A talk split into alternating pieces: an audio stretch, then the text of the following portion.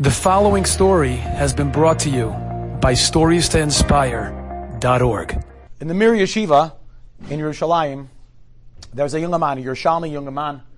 He has, I don't know, tons of children, Kanai Nahara. And he's poor like a like anything. A mamish man doesn't have anything. I think he lives in a one or two bedroom apartment with like 12 kids.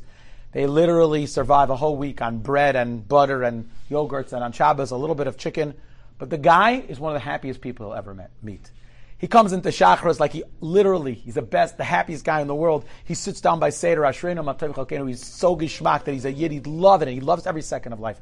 And the American Bachram and the Mir Yeshiva are incredibly inspired by this fellow. They know his story. Many of them know his story, and they know that he's so poor. Imamich has nothing, yet he's happier than the wealthiest person in the entire world. Everything kind of went good for this guy for many years. He had one child, and the next child he had so much nachas from his children. He raised a dar of children that didn't need material materialism. They need objects to be happy. They're just happy being a yid, being being alive. It's amazing. It's great. But then his oldest daughter got engaged, especially in Eretz Yisrael. The parents tried to give, you know, help the young couple buy an apartment.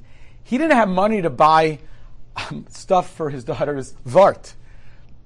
He should have money for a chasana, help her buy clothing and all the things she needs to marry someone off, to marry someone off, to buy an apartment that wasn't even in his world. What do you do? What do you do? So he sat down one night with his wife to shmooze with her, and his wife said to him, "You have to do what a lot of Israelis do: go to America. There's a lot of kind, generous people in America. Mitzvah kala.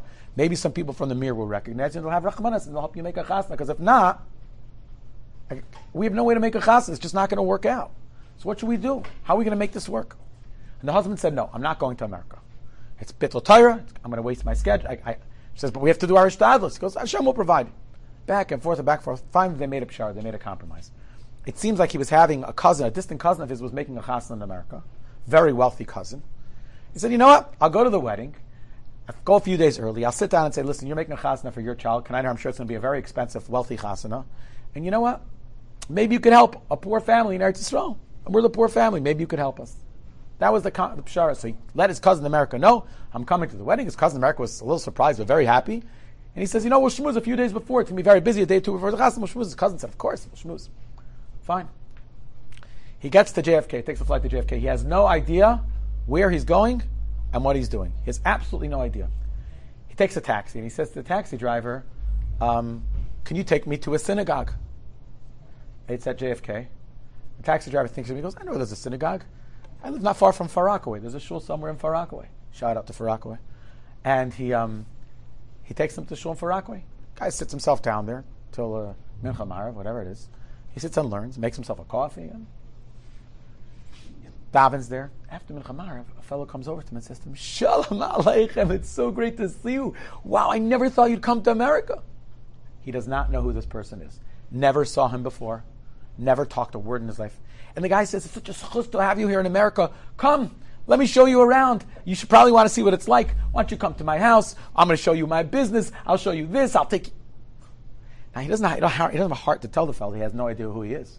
But hey, if a guy's offering you to come to his house, he's a nice, from Erlicha guy, he wants to show you his business, it can't be that bad. So he first takes him to his office. It's the end of the day. Work day over there. It was in the winter, whatever. Takes him to office and introduces him to a few people. And he says, this this guy, and look, this is what we do. And Baruch Hashem, Hashem has helped me. And Baruch Hashem, I'm doing so well. And I sell this. And oh, very interesting, wonderful, special. He says, come, let me drive you around my neighborhood. He takes him around his neighborhood. He says, come, let me show you my house. Maybe you'll sit down. I'll give you a glass of tea. We'll schmooze a little bit. Fine. Glass of tea, your house. Why not? How bad could it be? He takes him, the, guy's got a very nice house, and he sits him down, and he gives him a glass of tea, and he gives him some pastries, and they're sitting, and they're schmoozing, and sharing different Torah. It's beautiful. At some point, this Yerushalmi guy says, I got to be honest with him. I'm just feeling so uncomfortable and awkward. I don't know this guy. He looks at him and he says to him, eh, Anchulux, I don't know how to say this, but do you know who I am? Because I have no idea who you are. So this wealthy American Baba smiles and he goes, It's okay, you don't have to know who I am, but I know who you are. He goes, how do you know I am? He goes, I learned in the mirror. He says, but there's 10,000 bucks in the mirror. And why treat me like this? I'm, I'm, thank you, I appreciate it. So kind. So listen to what the Bacher says. The Bacher says, I was learning in the mirror and I was very much alone. I just didn't make it socially. And I was in a shir and I liked the shir and I was learning. Things were going good for a tkufa, but it was a long winter's man. It was one of those really long winter's mans. Because halfway through winter's man, I just kind of, I got so depressed. I went to sleep in the afternoon after lunch, and I just saw sometimes people take a little nap in the afternoon, and then they come to second seder. I just didn't have koiches to get up for second seder. I, I wasn't feeling it. I was depressed. I was socially not happy, and I don't know. And I just said to myself, "Come on, come on, one more second seder, one more second seder. After second seder, you could go take a nap, go party. I don't know, go back to America. One second seder." It was pouring. It was raining. For those who have been in Yerushalayim, it's cold. It's not gishmak, he says. And I'm walking from my dira to the mir. As I'm walking, it's raining. I, I didn't have a normal umbrella and it was freezing cold. And I huddled under my, my, my thin raincoat and my, my me'il or whatever it is I'm wearing. And all of a sudden, I see from the entrance of one of the buildings a few blocks away from the mir, there's a man standing there. And it was you. And he said, Come, come here, come here, come here. And I come there. I said, Can I help you? You need a minyan for something? No, you're going to the mirror, right? Said, Yeah, I'm going to the mirror. Yeshiva Bacha can't come to the mirror wet.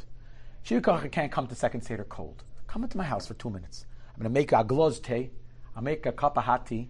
And I'll give you an umbrella. You give me back the umbrella a different time. You'll come to yeshiva, not so wet. Then you'll come to yeshiva a little warm. It'll warm your bones up. So I came into your house. I, I didn't mind not coming on time to Seder. It was fine. Something else for me to do.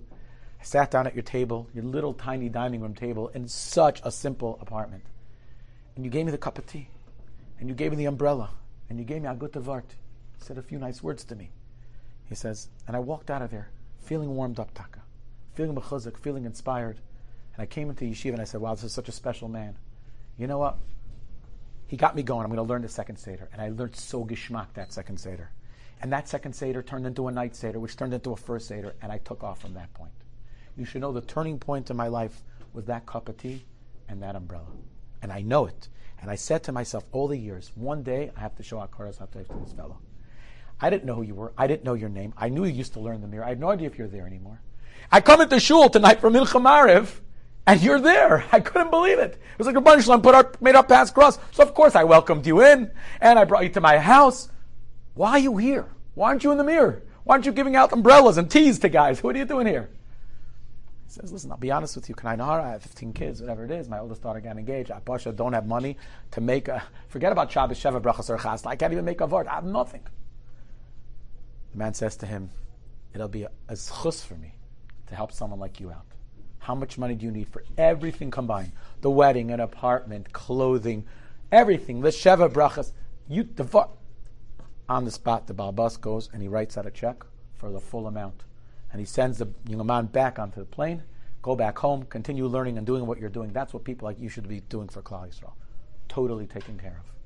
There's one postscript to the story.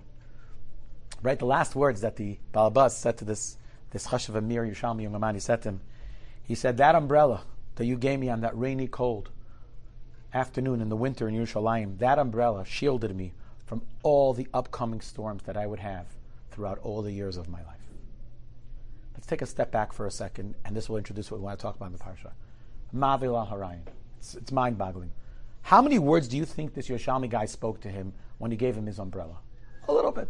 Akutevart, like they say in Yiddish. He said a few nice things to him. That's it. Tzachakol. Yet not only did he save this bacher, pikuach nefesh mamish. The bacher today, the young man today is a chash, this uh, balbas a chashav, a guy's a Torah, a guy. He's very successful. He's married with children, and he's doing great. But, but he he saves himself too. Correct? He needed money in the most substantial way. Now I can make up the rest of the story that he paid for all the next 14 chazanas of all of his kids. And one of those kids was me. You know, everyone always says the story, it's like it wasn't. But it was a few words. Rabbi said we have no idea the power of our word. Enjoyed this story?